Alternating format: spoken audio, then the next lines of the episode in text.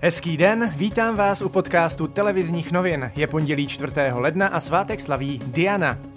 Dnes bude převážně zataženo místy mlhy zpočátku i mrznoucí. Mělo by také mrholit, v polohách nad 500 metrů může i sněžit. Teploty se budou pohybovat mezi 0 až 5 stupni Celzia, v tisíci metrech na horách kolem minus 1 stupně.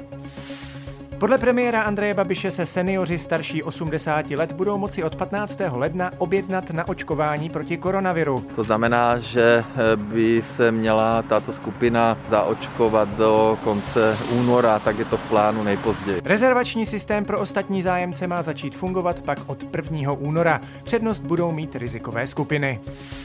Podle jeho českého hejtmana Martina Kuby vláda se zástupci krajů nekomunikuje. Například o zmiňovaném očkování lidí starších 80 let od 15. ledna se hejtmani dozvěděli teprve včera. I z tohoto důvodu chce dnes představit svou vlastní krajskou koncepci systému očkování, která se inspirovala v Německu.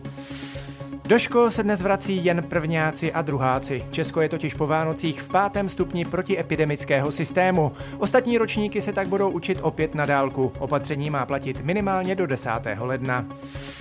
Vláda se dnes sejde, aby zhodnotila vývoj epidemie v průběhu Vánoc. Ministři budou současně jednat o kompenzacích pro obory, které byly doposud opomíjeny. Spuštěn bude nový program COVID Gastro.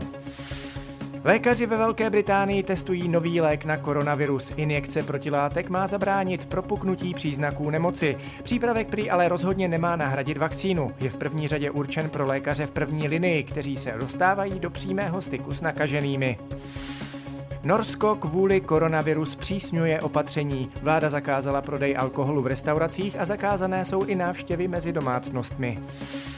Horská služba důrazně varuje návštěvníky hor před sjížděním uzavřených sjezdovek. Většina z nich je kvůli zákazu provozu neupravená, chybí na nich bezpečnostní prvky. Na tratích stojí rolby, sněžná děla a další technika. Uplynulý rok byl v Česku sice zřejmě nejteplejším v historii měření, byl ale také poměrně deštivý. Výrazně se proto zlepšila situace v oblastech postižených suchem. Podzemní vody je tak na většině území prozatím dost. A ještě ze sportu. Novým šipkařským šampionem se stal Velšan Gervin Price. Bývalý profesionální rugbysta porazil ve finále mistrovství světa 7-3 Scotta Garyho Andersona. A to je z dnešního podcastu televizních novin vše. Mějte fajn den.